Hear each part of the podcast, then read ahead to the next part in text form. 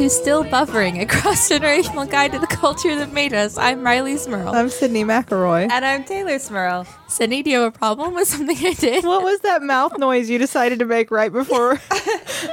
right before we start. I mean, we had we had hit the record button. You won't hear it at home. Don't worry, because it was before anything. But it was, it was a. Would you like me to a do it again? Like a little I don't yum know- yum noise, like little Yeah. yum. I just had a sip left of my coffee, so I decided let me just finish it off real quick because you know I, uh, we're about to start. So let me just finish this last sip, and I took a sip, and then you press record, and I went, ah, Yeah, I know. It was it was that. It was that. Yum yum sound. It's like a rodent was loose in the studio. "Oh, it's delicious." Uh, well, good. I'm glad. I'm glad you enjoyed your coffee. Thank you. Um, that we let that we let mom go through a drive-through to obtain. Yeah, because she isn't allowed out of the house and Yeah. it's she's not handling it well. yes. So we have to let her occasionally go pick something up through a drive-through so that she. Maybe I don't know. some some pickup groceries where they put them in your car for you. Mm-hmm. Some, That's- some that's- drive-through coffee. Exactly, exactly. She's got uh, that big backyard. Just let her walk some laps. Sounds like Are you're you- talking about it like a dog. Are you cat. exercising mom enough? Uh, maybe that's the problem. Are you? Are you? on enough walks? You need to exercise our mom more frequently so that she can get through this quarantine situation. I, think know. it ain't sit there inside too long. uh, dad still has to go to work because he because his business is considered essential Mm-hmm. um, because they which it is they deal with medical records so Mm-hmm. so they they can't close and uh, he went to work and then he came here afterwards. And when he came in I was like now I need you to decontaminate. I need you to like scrub down like wash your hands. Mm-hmm. I mean he's not around as far as we know anybody who has anything Or anyone. Or at all, anyone, really. as he, he- really just sits in his office by himself at work all day. Well, that's what he told me. He said, he said, well, sure. And he went to wash his hands and he went, now, you know, Sid, the only thing I've touched today is the paper because that's all I did at work was read the paper. And I wanted to say, well, Dad, why did you go to work to read? The, could you stay home and read the paper and then go to work later? Let's just reduce the number. That is something you can do from home. They could text you if they need anything at work. That sounds like a work from home kind of job. we, sh- we should clarify that our dad runs a small business. yes, he does so, more like, than Yeah, read he- the paper at work. he, he, he does stuff, but Don't he worry, sits in an Dad. office I won't, alone. I won't talk about you like Sydnee does. I know you do work. He does, and he sits in an office alone. And there, the building is big enough, and there are few enough employees there at any I given think the time entire that, business like, literally has less than 10 employees, but they all work several, probably 50 to 100 feet away from yes, they are all more than six feet apart at all times. So I, it, while I would prefer everyone to be in their homes at all times right now, I am comfortable with this, with the degree of risk, I guess. Sorry, as well. Everybody, I hope everybody out there is doing okay. Hmm. I decided to be productive with my free time last night, yesterday, all of yesterday actually, and I KonMaried my entire clothing Nice. su- supply. Um, Clothing supply. I guess I don't know. I dumped out everything in my closet, my drawers, Wardrobe. everything I brought back from clo- college, everything in storage. Put it all in one pile on the floor. Touched everything. Decided what brought me joy and what didn't. I did. I touched every single item, and uh, I ended up getting rid of about half of it. In the age of COVID, bragging that you touched everything Yeah. is Well, never. Who else, who else is gonna touch them? They're my clothes. I'm just saying. Like We're gonna the, the wash only everything thing worse, that I'm getting rid of. the only thing worse was I touched everything and then I touched my face. it was my I touched everything to my face. Oh my then I gosh! and then I touched my friends and family and then my face again. I'm trying to talk about some things that are not pandemic related, and every time Sydnee just has to bring it right back to this global crisis. Everything is pandemic related. Who- related who, right else now. has touched my clothes that have been in my Hey, closet listen. for six years? I, Mom, because she takes them. okay, well then it's just me and mom, and I live with her. I'm joking. I have touched all my clothes, and I am proud of it because that is what Marie Kondo told me to do. I have tried to keep track of a high point and a low point of each day Oh, during nice. during this quarantine period because I took a walk uh, with Charlie and Cooper yesterday. Mm-hmm. Charlie had to for her her virtual assignment for her class. They meet they meet on Zoom every morning. It's very adorable. cute. And they had to take a walk and observe shapes. And so we took a walk and we took pictures of different shapes and then she drew the shapes and we talked about the different shapes. I tried to go past like circle, square, triangle into like there's a cylinder, there's a sphere. Whoa, that's three dimensional. Yeah. Yeah, we we tried to go into that that there's a cone. Um A cone. she's a big fan of That cone. funny. I, cones are funny. Cones are funny. I haven't had even contact for a while. Cones, I mean, that's cool. I'll dwell on that for a while. I always guys, think of that okay. part from the wedding singer when he says they were cones. anyway, uh, that was my high point. It was The it's cones. a pretty decent movie, but uh, that was a high point of my day. And then the low point was I I had the I was kind of taking care of the girls on my own because Justin had a really busy schedule yesterday from here from home. And I was picking up after them constantly, and I picked up a pizza crust off the carpet that one of them had dropped there.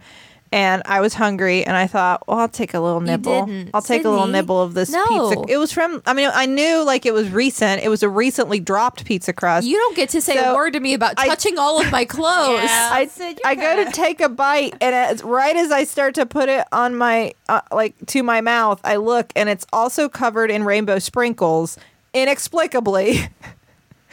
so that was my low point: was taking a bite of rainbow sprinkle covered I don't think old that. pizza crust off the floor. I like that the offensive part to you is the rainbow sprinkles, not the fact Yeah. that it was on the floor. and it s- was old pizza crust. hey, listen, when you have little kids, you eat a lot of stuff off the floor. Look- it's just the way it. I ate a lot of stuff off the floor and I don't have kids. Yeah. Like, that's fine. But, like, I you're a also do. doctor. You need to be better than me. I know. Well, I mean, it. Like I said, it had been recently dropped, and Recently, you're not defining a time period. That's not how pizza- the five second rule works. Yeah. It's also pizza crust. Kids are crazy in that they don't like pizza crust. My kids will not eat the crust, and the crust is the best part. That's not true. I, Yes, it is. I would agree. The I, whole- mm, I would agree. I That it's love the, best crust. part? Well, I like the little bit right up to the crust, you know, that Yeah, back that still has a little bit of sauce and cheese That- on it. Yeah, when you get a crust that has a little bit of the pizza Yeah. bit to it. That's that's yeah. exactly it. And then you can kind of roll it. Yeah. No, I Yeah, a I just, I like the pizza part of the pizza Yep. that has the pizza on it. Well, to each their own, I, I suppose. Yeah. Um, but anytime you try to mention anything to me about things I have touched, I will bring up the fact that you have eaten rainbow sprinkled pizza crust That's off fair. the floor. That's fair. That's fair. There's nobody. There, no one comes here. There's no. We just stay here now. This no is where one we comes live. at my house either. It's it's just me and mom and dad, all the time. All the time. It's it's a lot, guys. Uh, Mom and Dad, I know you listen to our show, so I just want to say you're so lucky, Rileigh. I wish it could just be me. Oh my Right? gosh! I'm up here on my own with just a couple cats, and yeah, yeah, the, the love of your parents. Aren't you so jealous of her right now? Yeah, boy.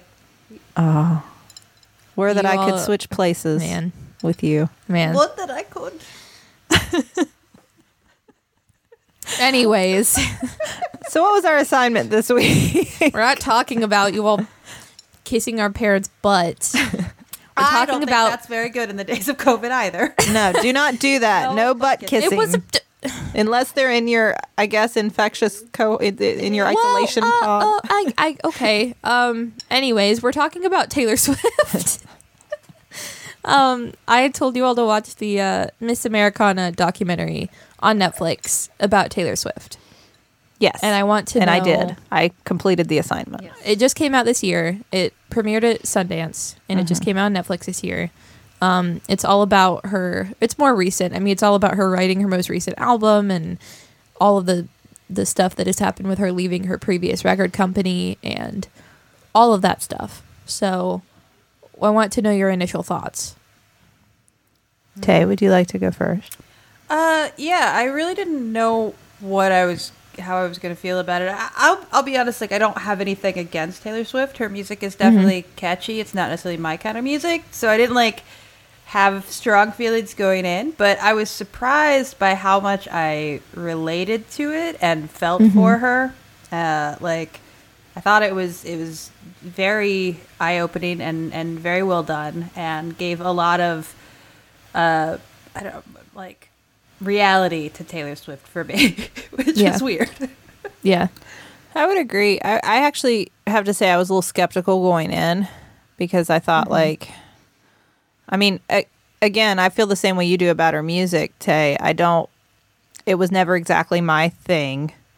I don't dislike it certainly, and there are some of the songs, especially since Charlie really likes some of her music, Mm-hmm. that I mean they're good songs. They're good, you know, it's good music. I enjoy I enjoy listening to it, but like I haven't sought it out. You know, Right. I don't I don't have the songs like in my library, um, except for probably one that Charlie downloaded.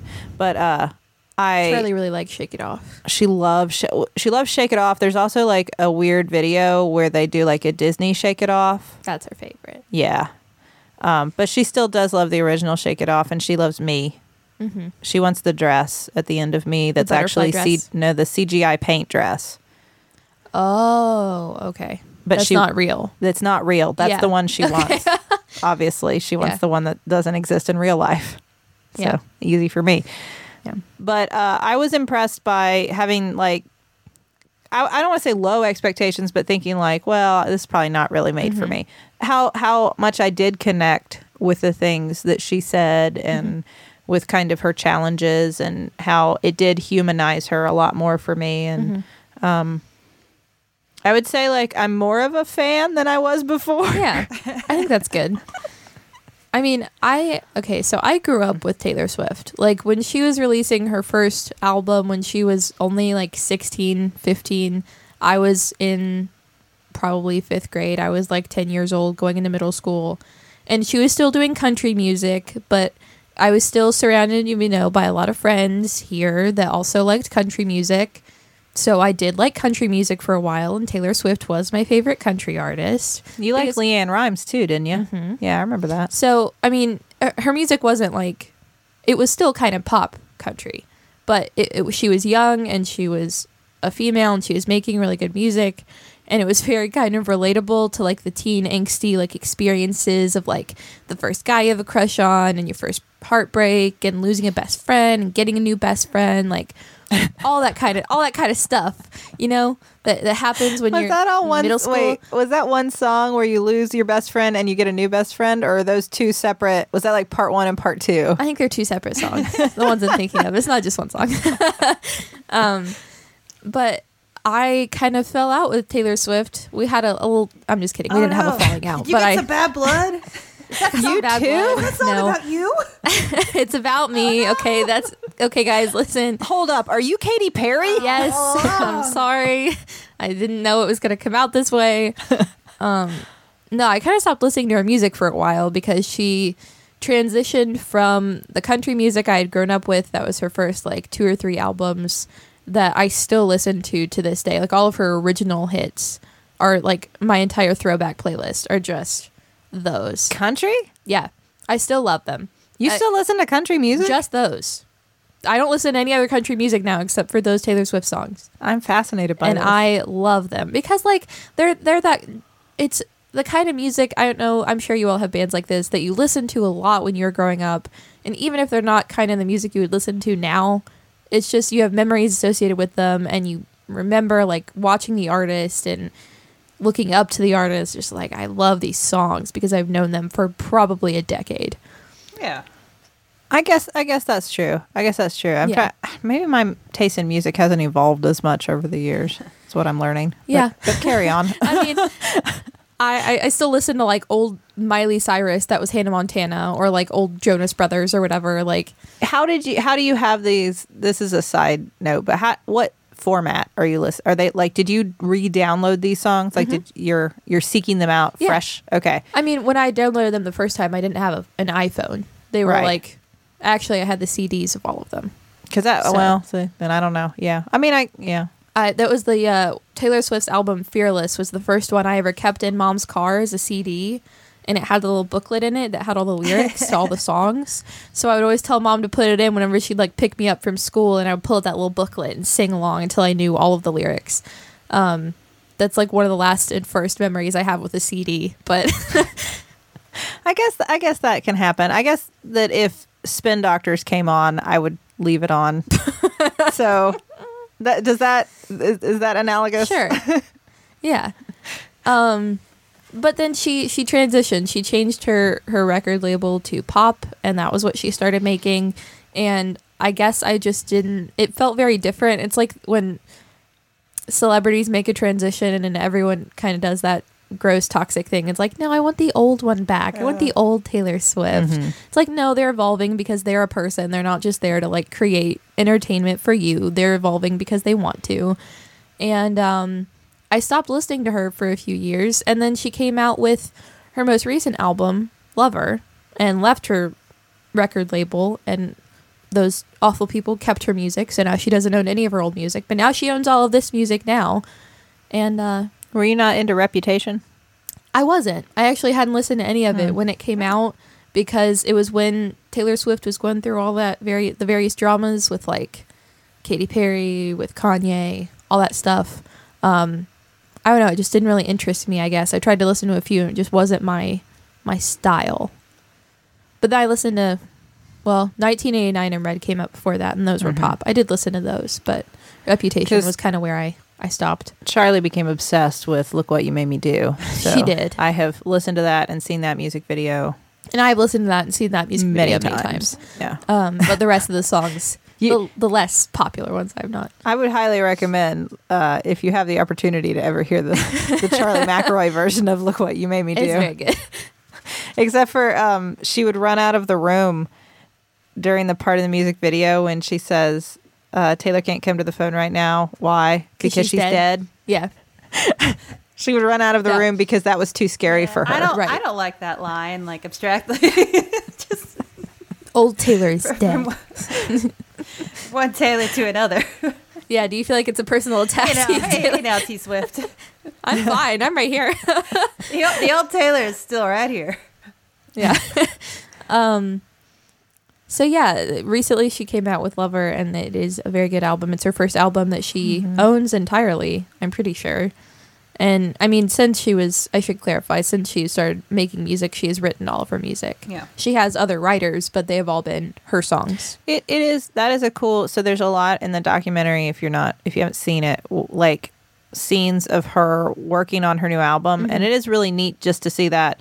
I like that process. They had that that reality show for a while that was like that. Yeah. where they would have people come on and like play a song they had written and then they would have like a famous recording artist and producers and people work with them to like turn it into something that I remember whoever that. the famous Yeah. person is could then perform. perform Yeah.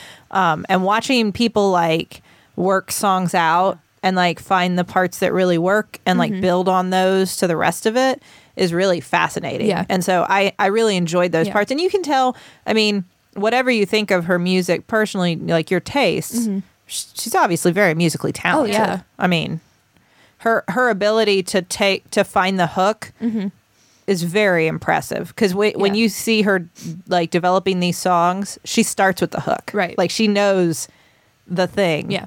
And then she builds the song around it, and it, and they're very Yeah. personal. And I, I was very impressed with all that. Especially when you know the songs that end up coming out of it and you can see the changes she made and like how much of it even it stayed the same, which was I think most shocking to me because to me songwriting seems like a process. I've never written any music, but it seems mm-hmm. like a process that you go through a lot of like trial and error, like starting with something that doesn't work, so you got to start over. But when she was writing her songs, pretty much everything she started with ended up staying in the song. We assume. Yeah. We I don't, assume. I don't know. I don't know if these drafts were like the very, very first ones that we were sure. seeing, but a lot of the first time she was singing through these songs, now the final versions you can hear are very similar.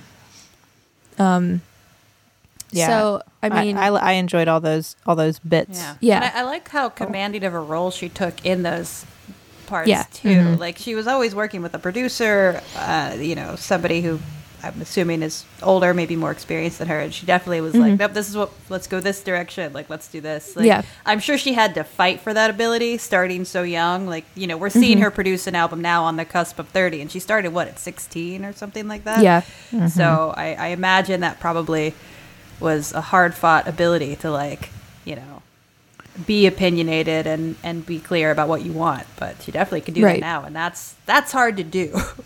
yeah, Well, and you can see the she talks about in the very beginning that she always like her defining thing was she wanted to be she doesn't just say good.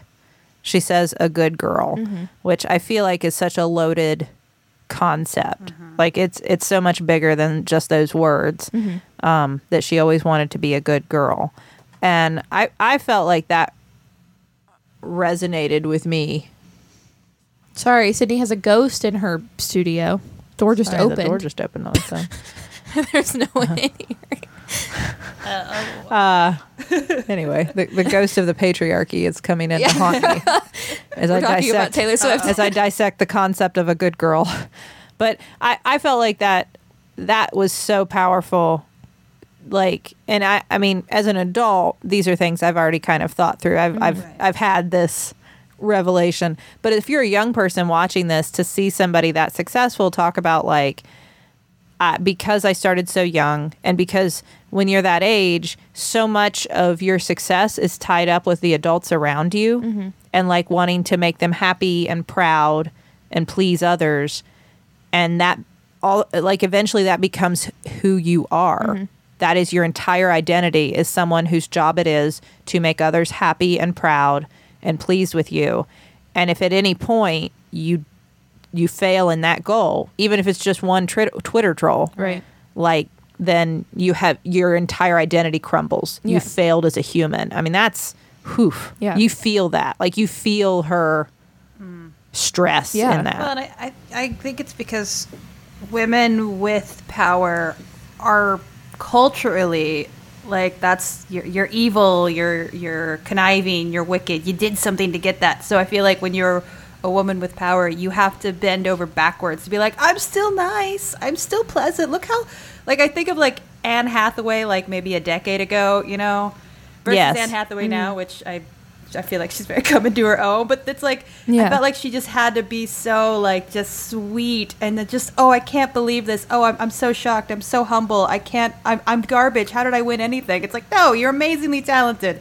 Own it. Like Yeah. but you kind of have to go through that breaking point of just being like oh it I'm never going to be good enough am I? Okay then I'm just going to be whatever. Right. Yeah, I think I think we're very trained to do that, to downplay our own successes and to be hypercritical and then like give other people credit for when we do something well. And you I will say even though she talks about towards the end that like uh she says that like there's a saying about famous people that they remain forever the same age that they were when they became famous. And that it's taken her a lot of work to get to 29 like to catch up Yeah. with the age that she actually is. Uh i would say that she's still like you still see those insecurities because she's oh, watching Oh, yeah. she's watching the like playback of the video they're filming for me Right. and she's so mean to uh, uh, herself Yeah.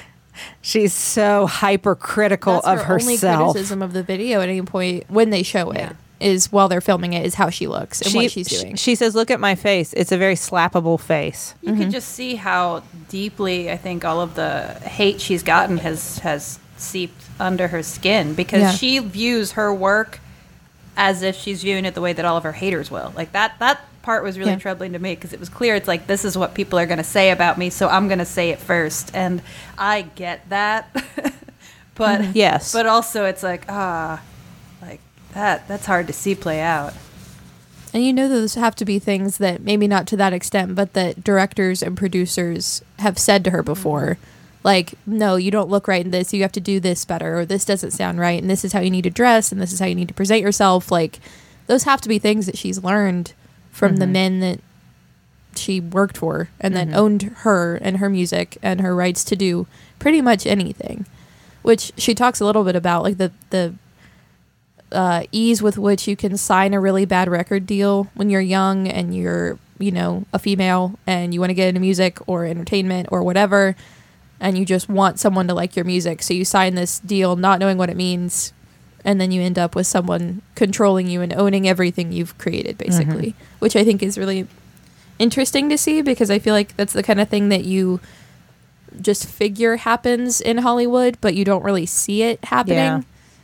because most people are just like, yeah, I just want to be famous, so whatever. Mm-hmm. But she's very much like, I did, but also now I, am I'm an adult and I want my my stuff I've made, and I just want to do this for me. This isn't to be like a famous teenager anymore. Well, and she she clearly still. I mean, it, it's it's really interesting. It's a really well made film because uh, it's not um, it it's her viewpoint. Obviously, I mean, you get plenty from her perspective, Right. but there is another eye on the film. There is a, there is an observer on the film who is helping flesh out that story and tell the whole story because at the same time that she's getting control over her life, she has a conversation when she's eating burritos about mm-hmm. how she she can't really make plans for the future yet Right. because the next 2 years of her life are planned out. Right. So she can't just say like, well maybe that'll happen or maybe this or maybe I could get married and have kids or whatever mm-hmm. she wants to do because and it's very external. Mm-hmm. The next 2 years of my life are will be planned for me Yeah. and and like those things contradict her kind of assertions of mm-hmm. like self con- of like control over her own life. It's a very f- fascinating thing Yeah. to see play out because even though she definitely has much more freedom than she used to, I, well, I mean, I think we have Right. to assume Yeah. based on her narrative, her story, there are still aspects of her life that are so controlled that she she and she's so used to it she doesn't mm-hmm. even see it. Yeah. You know? Yeah. Well- I mean, that has to be how her life has been planned out since she started making music. You know, Yes. you make an album, you spend all this time writing it, producing it, you record it, you release it, then you plan a tour, you go on tour. Okay, you're back from tour. It's time to start all over. You Next start album. writing. Yeah. I mean, that has to be, you know, two year sections of her life planned out into. That's when I started writing Fearless, and that's when I went on tour. That's why I started writing Red. That's why I went on tour. Like Yeah. that's Yeah. her whole life. I, I Um, found it when she was talking about how, uh, you know, seeing pictures of herself online, she tries not to look as much. And uh, uh, I guess I should say trigger warning. She talks about starving herself. I mean, she's she's talking about she's verbalizing an eating disorder, but even her discomfort in saying that, like, you know, I. It's that way you talk about it when you're not quite ready to say like I have an eating disorder and it's it's Yes. part of my life. Like she's still kind of like uh, I did a bad thing sometimes where I wouldn't eat and oh that was bad, but it's still like good and bad. You know, it's like I did a bad thing. I would do a bad Right. thing, and it's that part was like I kind of going to what you were saying, Sid, where it's like. Yeah, she's coming into her power. She's coming to her abilities, but it's also revealing like she still has a lot to work through from what she's had to live through, uh, which is weird to say, seeing as how she's you know a, a pop starlet and a millionaire. But like that's still trauma is trauma. Yeah. Yeah, and you I- that I I found I, I had I always wonder about that when people when young people are kind of thrust into the spotlight mm-hmm. and have to grow up that way and be criticized constantly. And I think it can be worse if you're a woman. I think that's fair to say, like with physical appearance. Mm-hmm. Um, I always wonder like what does that do to your to your body image and your relationship with your body and with food and all that kind of stuff. And I, I think because of my own history, I always wonder that. And so I can't say I was shocked when she started to talk about that, but I agree with you, Tay. It wasn't. It it wasn't an acceptance of like I have disordered eating, and it is something that you know I'm working through. It was it it was still felt very external Yeah. Um, and that's but i mean i can't imagine what that's the she she wears those outfits which they they show her being put in that disco ball the melted down disco ball she calls it outfit. And she's very uncomfortable. Like she says that. Um, and everyone around her is saying you look so beautiful. Oh my Yeah. gosh she looks so beautiful. Oh my gosh she looks so amazing. And all she's talking about is how uncomfortable she feels in it. Right. I felt like that was a very revealing moment because in between when she's writing songs and stuff, I believe I believe she is dressed as what we would call a VSCO girl. Yeah. The giant The shirts. hoodies and shirts and leggings and scrunchies and yeah. She yes, looks so comfy. extremely comfortable. Very Yes, comfortable. extremely comfortable. like to the point hyper where I was like, comfortable. man, I want to dress like that. Looks very comfy. Yes, I would wear the clothes Taylor Swift wears when she is making music, but not the clothes she she wears when she is performing. performing music. Because much like she says in the movie, I would be very uncomfortable. Right. Like, I hope I, I I hope there's an evolution of Taylor Swift where she's just out on stage in her big old cat sweater with her guitar and her hair in a pony. And Yeah. it's like, yeah, this is me. I write this music. You love it. This is what you get. Yeah. And if she wants to wear the sparkle jumpsuits, she Yeah, can. I'm right. not saying you can't, but She was The- obviously stating she was uncomfortable in something that everyone was like, "No, we're right." Yes, that was the only moment we get like any insight into how she feels about it. She's telling us she's uncomfortable. Um, I just I I can't. They showed a lot of back and forth between when she was young and people criticizing her for looking too thin and too small, and now that she's older, she said, you know, I finally feel like I've gotten healthy and I've maybe finally developed this healthy relationship with food. Still, you know, has moments where she definitely does not, but she's gained weight and she says she feels better about herself and she feels healthy. And then there's all the comments and clips of people talking about how she looks overweight now. She looks like she's let herself go. She looks mm-hmm. different in her stage outfits than she did when she was 16, which like yeah, I mean, yeah, I would hope so. when That's- you're on stage in in a dress when you're 16, obviously you're going to look different than when you're a 29-year-old woman. Yeah. Like, that's just that's what your body does. I, I have thought about that a lot because there's a lot of rhetoric around, and this is different but related. There's always a lot of rhetoric around after you have a baby that you mm-hmm. want to get back to your pre baby body. Mm-hmm. M- This is the body that gave birth. Yeah. I don't want to go back to the body that didn't give birth mm-hmm. because now I have a body that gave birth and I got kids from it. I'm very proud of that. I have no need to make my the body before birth did not have kids. yeah, th- have this kids. is this is my body now. I don't need to make it what it was, but it, it has learned and grown and Mm-hmm. changed in ways that reflect my life experiences, and I embrace it with all of its stretch marks and sags and wrinkles, and that's the same at all ages. Mm-hmm. Yeah. Body leveled up. It evolved. It's like a Pokemon. You you know you don't tell it to go Yeah. back. Oh no, you were well. Some people do. You were cute when you were when you were when you were a little Bulbasaur. Yeah. No, no, I don't like you now. Exactly, Yeah. that's what it feels like. Like obviously, she doesn't look like she did when she was sixteen. Uh, none of us do. Yeah, I mean, unless you're still sixteen, in which case you do. that you do. because you're 16. um, I- I think another important aspect of Taylor Swift's career and this movie is her many relationships and the various romantic relationships she has had. Because that's always been a thing I've seen growing up that people criticize her for. that I never really understood, but I also just like kind of accepted was a thing that happened to women in media was how many men she had dated and criticizing like wow, she just she broke up with Harry Styles last week and now she's dating uh, John Mayer. Like she's had many relationships, which is normal for people to date different people if they want to, to go on lots of dates, to have different relationships, to not spend as long as another person recovering from a relationship and wanting to date someone else or just spend time platonically with a friend of the gender that you would also date romantically and people assume that's a romantic relationship. But that was always a thing people d- talked badly about her for was was how many people she dated.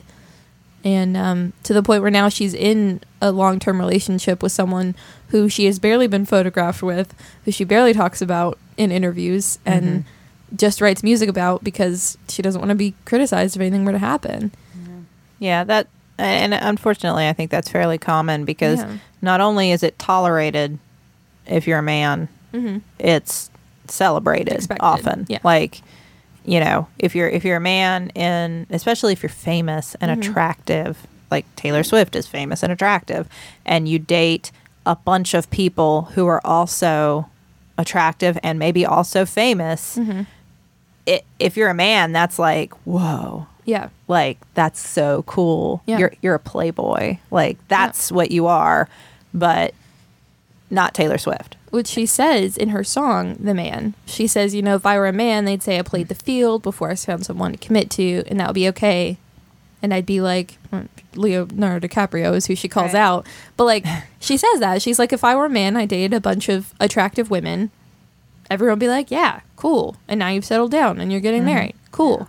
well, it, But she's no, not. she gets, and it's not even like it's like the read that she gets from that is she can't make anybody stay. Like, oh, she must be crazy. Like, Yeah. nobody wants to stay with her. It's like, oh no, it's not that she's just having fun, like having relationships and Mm-hmm. Yeah. learning about herself. No, no, no. She must, she must be broken somehow because she can't make a man Right. stay. Well, And who that's a wild thing too because like if you consider that she started her career when she was 15 or 16 take like let's take away all the fame and talent and all that and she's just a normal teenager and she dates a guy and then they break up would you say, "Why couldn't you make him stay?" Yeah. like that would be a wild thing to say to a, like a Yeah. 16 or 17 year old, right? Like you would never say that.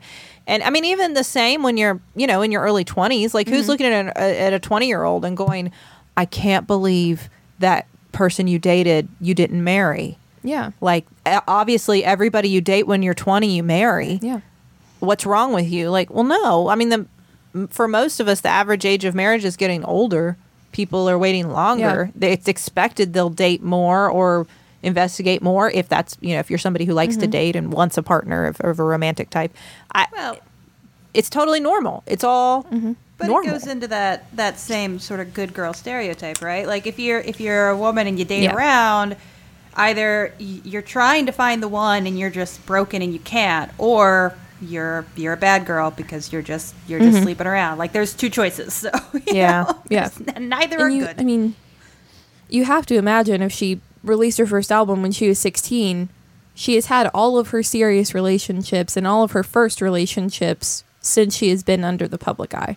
So I can't even imagine like your first ever relationship, your first ever breakup Her- being just everyone knows it, everyone sees it, and everyone's saying that and you everybody did something wrong. and everybody has an opinion on it. It that was one thing as I was watching. Justin was watching a little bit of it with me, and he said it makes him feel claustrophobic because if you start out and you're this kind of prodigy, which she's mm-hmm. pretty young, so I think you can make that case, Yeah. kind of prodigy in terms of like musical success and talent, and then you start making albums that.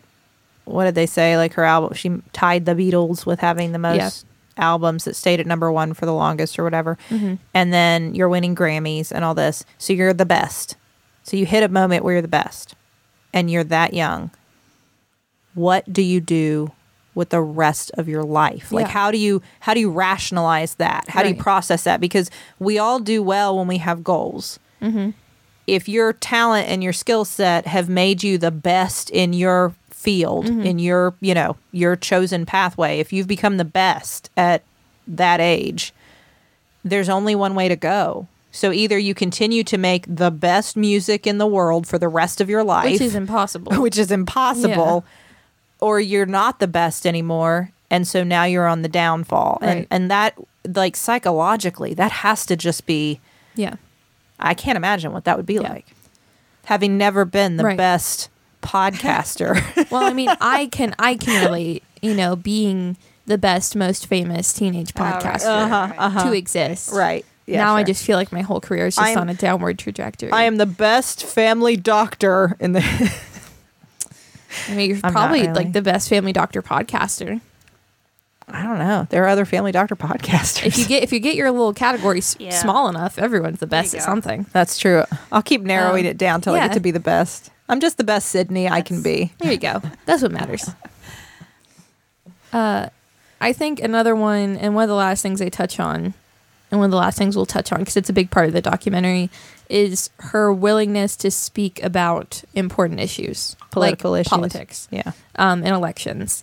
And there's a very emotional scene that I will say I did kind of tear up a little bit when she is fighting, I believe, with her dad, and then like her producer or something, um, maybe PR director, about making a statement about one of the elections going on in Tennessee where she's from between this woman, Yeah. right, Mhm. who is Who's a Republican, Republican, Marsha who has Blackburn. voted against many bills that would have supported women, would have supported LGBTQ people, would have supported minority minorities, and saying she wants people to vote for this other candidate who is a Democrat who wants more to fix all these things yeah. and is more progressive.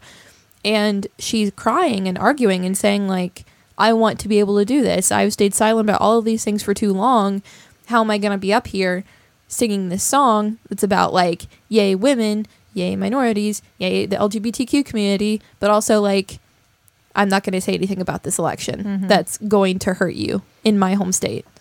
Like that. And, and she's basically, she, I mean, she's what, 28, 29 years old at that point, And having to say, like, Dad, let me talk Let me about speak politics. out about politics. Let me talk about something that's important to me because that's the first time in her career she ever has. She's always, she said, she's always been expected to stay silent about those things and smile and nod and talk about her music. And that's Well, it. um, Like, that's what she's for. And they bring up the Dixie Chicks, which were absolutely, Mm-hmm. I mean, destroyed. The, the origins of cancel culture is maybe the Dixie Chicks. Yeah. Yeah, their I, I mean, I, their careers really fell apart after that. And they're uh I don't know if you all knew this, but they do a song with Taylor on her new Oh. album. Oh, I do don't know if they touch on that in the documentary, but she wrote a song about her mom because her mom was diagnosed with cancer. Yeah. And she wrote a song about her mom and the Dixie Chicks uh, sing it with her Aw, that's on the nice. album. It's and they're very they're back, right? Aren't they? Didn't they make a new album or right? album or they're touring or something? Something? They're back. Um, yeah. Never had a problem with the Dixie Yeah. Chicks. But I mean, it's it's very evident that she's never been able to voice her opinions on things, and it's gotten her negative press and negative commentary for being this silent, just watching, you know, all of this stuff happen and never saying how she feels about it. But the minute that she also says how she feels about it, as an educated adult woman who has taken the time to read up on issues and know how she feels and try to do the best thing for the biggest amount of people Mm-hmm. is also criticized for saying how she feels, which I think anyone who has any sort of platform in any social media has experienced that. You know, you say anything about politics, about current events, someone will disagree with you, Yeah. but just feeling like you can't when you're almost 30 years old and knowing that you've never spoken about those things. And to see that shift from her saying, I just want to talk about this election, to writing songs on an album that are entirely about politics. Mm-hmm. The song that the documentary is named after, Miss Americana and the Heartbreak Prince, they don't talk a lot about in the documentary, but is about the 2016 election and is about Hillary Clinton and Donald Trump and it's about Democrats and Republicans. And it's about her for the first time in her life wanting to be a part of something, wanting to fight for something she believes in and losing and comparing it to like this high school couple. She she does take in stride, I will say, too, the flack she got from all the Fox News talking Yeah. heads and from the president. Right. from the president. She like I think at one point didn't she say like laugh about it? It's like, Yeah. yeah. Donald Trump tweeted at me, man. like she was excited Well, that's. I mean, I think you know, which was relatable because you know you're on the right side Right, of things right yeah. now. If Donald Trump doesn't like you, yeah, Yeah. Um, yeah, I, I, I actually found I found that moving, but the part at the end where she's um, finding out that Marsha Blackburn won again, Yeah. or won, I guess not again, won. yeah, I I found that um, extremely relatable and very moving Mm-hmm. because she was experiencing. I, I guess because she wasn't as involved in 2016, she didn't have that moment then, Yeah. or at least she doesn't talk about it. But the moment she's having when Marsha Blackburn wins is, I think, the moment a lot of us had in, In 2016 when right. Trump won. Where you're just like you keep looking at your, f- she's looking at her phone trying to see that something will be different, And and, it's not. not, different. Mhm. It is what it is, and you just can't process that that is really Yeah. the world. That you, you can see that on her face, Yeah. and I found that a little heartbreaking. and there was even another level to that for me that I feel like we could all relate to the three of us. Um, anyone else from somewhere like Appalachia, where she was talking about, you know, yes, I live in Hollywood now and I make music, but I'm from Tennessee and that's where I'm from, and I don't want people thinking of Tennessee as this Yeah, hateful, you know, not progressive state that elects people who are hateful, not progressive people. And I feel like that's very relatable for people like us that come from somewhere like West Virginia, who people, a lot of people from not here see as a place Mm-hmm. where we elect hateful, not progressive people sure. and that's what we're full of. And she wants to use her platform to show like that's not what Tennessee is. That's not the Tennessee I know. And then you know to do all that it. Yeah. and and to lose again is I can't imagine that being your first moment speaking out. But it did talk about the number of voters that were new that were between the ages of like 18 and 24 that she had gotten to go register to vote. that they assume. Yeah, Yeah. Since she announced like her support for the other candidate, which I Mhm. cannot remember their name, but um, all the people that registered to vote as soon as she shared that, which Sure. is a good thing. Even if the person didn't win, just getting people to vote and Yeah, getting young people excited about politics is a good thing. So I have to imagine that was some sort of consolation Mhm. for her. Um, Well, and it's like I think that you know that transition for her that you kind of see is maybe what what what it's getting at is like as entertainers, you all kind of you know we all kind of learn that there's the the version of us that people are showing up to see. There's you know the stuff that they like about us, but it's never your whole mm-hmm. person. It's just this is your act. And I, when Right. your act becomes a big enough part of your life, when it's everything you do and everything you wake up and do, it's got to be all of you. At some point, you can't Yeah. you can't keep hacking off parts of you and hiding them away because when it takes over your life, it's like it's you, you got to see all of me. And I think that's kind of you mm-hmm, know mm-hmm. Her being able to be open about her opinions of herself. It's like her career is her entire life, so she's got to be allowed to Right. exist fully in it, which you know is is a good evolution for for for T Swift. and um, similar to the plot of Frozen Oh, is too. Exactly. yes.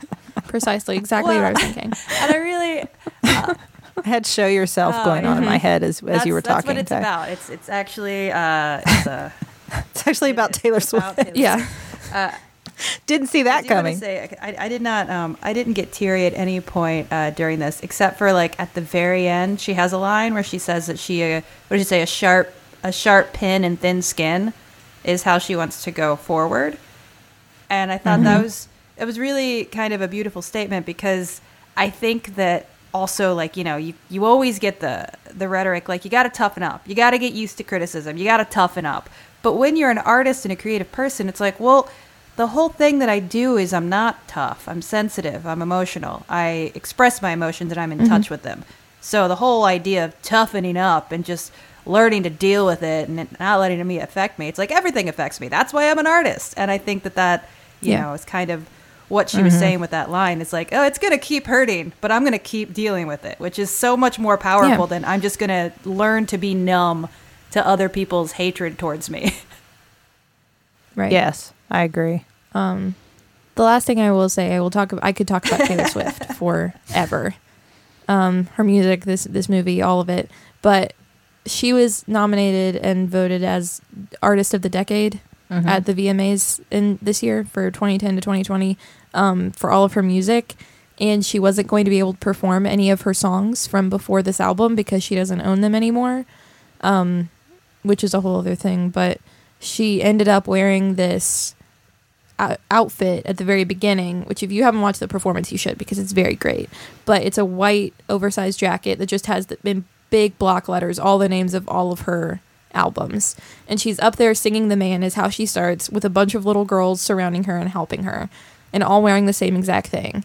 And then she goes into all these songs that she's written and all like the progression of her career from the very beginning to the very end. It's just it's beautiful because it's it's like this representation of I was a little girl, I didn't know what I was doing, and here I am, and this is everything I've owned. This is my work. This is mine, and this is who I am now. And it's it's very good. I think it's a very good representation of how far she has come. Well, I, I would say that um, even if you're not necessarily a big Taylor Swift fan, like like myself, Yeah. and again, I was never an anti-fan. Right. It just It's not your not your thing. no, but I- but I mean, some of her songs are Yeah. are great. I like me a lot. Mhm. We listen to that one a lot now. Uh, but I would I would say this is actually a really good uh, film in terms of what it's like to be a young girl Mhm. in this country and obviously there are other parts about fame and stuff that are Right. not broadly applicable but like the pressure that you feel as a young woman especially Mhm. if like you're trying to be successful in something in the way that I, I, I it was very insightful. It was. It was very well done as Mhm. like a picture of a young woman in, in the United States. I thought Yeah. there, there was there were a lot of things said there. Probably even more so for young girls now, younger Mhm. than me. Because I didn't grow up with the Taylor Swift who was doing these kinds of things. I grew up with the Taylor Swift who was silent and did what men told her to do and all that stuff. So, Yeah, you know, I, I thought I thought I thought it was a very interesting, thoughtful Yeah. story. Yeah. So if you want to watch thank Miss you. Americana, it's, it's on Netflix. I highly recommend. And Um, if you uh, know where I can buy a CGI dress Paint that looks like paint yes, spilling off of a human, uh, just uh, tweet that at me, Yeah. please, or something, so that I can get it for my daughter. um, thank you all for watching this with me this week. Sydnee, what are we doing next week? Uh, next week we're we're gonna do a. You talked about Leo, and if it was the end of the episode, it would have been a perfect. Oh, segue, I didn't think about it, but it's it was I, it was too early. Uh, I thought we should all watch or rewatch, in I think all of our cases, uh, the Lea- the Leonardo DiCaprio Claire Danes Romeo and Juliet Mm-hmm. by Baz Luhrmann. I believe it was 1996. Oh boy. Okay. was when it came out. I have watched this before. I'm Yes, very I love excited. this movie. Yes.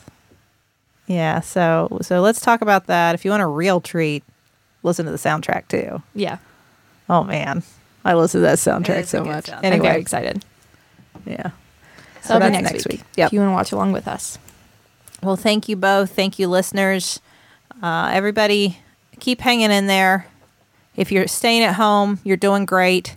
If you're not staying at home, please go home right now, unless you have an essential job, Yes. in which case you can't. And I'm sorry. Then wash your hands a lot. Decontaminate when you get home, and stay home as much as you can. We're all going to get through this. We're all going to be fine if we just take care of each other and support each other and stick up for each other and um, I guess keep. I don't know. Does Taylor Swift have some words of wisdom right now? Um, I'm looking to you, Rileigh. I, I, now all of her old songs are stuck in my head. And now they're all just about boys. Oh, They're very good, but I don't think they apply to this Well, situation. Hey, if listening to songs about teenage breakups is what you need right now, that's okay too. Yeah. Um, you can tweet at us at stillbuff. You can email us at stillbuffering at maximumfun.org. And uh, thank you to maximumfun.org for hosting our show as well as many other wonderful podcasts. Hey, uh, we we've talked about special things. Uh, you both need to get your outfit of the day as Oh, your yes. oot to dos Yes. out there because Charlie has already styled me once. And I have that picture, and I Yeah, have not do. put it on the internet yet because it would have no context and be very confusing for Now- everyone. Now that I have organized all of my clothing, I will be able to put together a good oot to do. Yeah, get to get together your oot to dos and put them out there so then I can share the oot to do that Charlie. There's hair and makeup and the oh, whole Oh, wow. thing. All Oh man. So I, I got to put that on Twitter, but it, without context, it will just look like I've like being in the house too long has really gotten to me. All right. Well, that Which maybe I is mean, also yeah. applicable. That, that's Yeah. good though. I I, uh, I haven't haven't put on. I mean, I've, I've been trying to put on human clothes, but doing the whole thing, I haven't done that. Hair, makeup. That's should remember how to do that. I haven't even put on real clothes. Well, yeah, well, if Charlie was there, she would do it. yeah. All right. Um, Well, everybody hang in there. Stay safe. Stay home. Stay safe. Stay healthy. And thank you to the Nouvellas for our theme song, Baby Change Your Mind. This has been your cross generational guide to the culture that made us. I am Rileigh Smirl. I'm Sydnee McElroy. and I'm Teylor Smirl. I am still buffering. And I am too. Shake it off. Does that work? Like, Just shake it ah. Before next week, you need a tw- you need to find a 20 second snippet of a Taylor Swift song that they can watch. Everybody can watch. okay, the dance to. I can do that. Okay.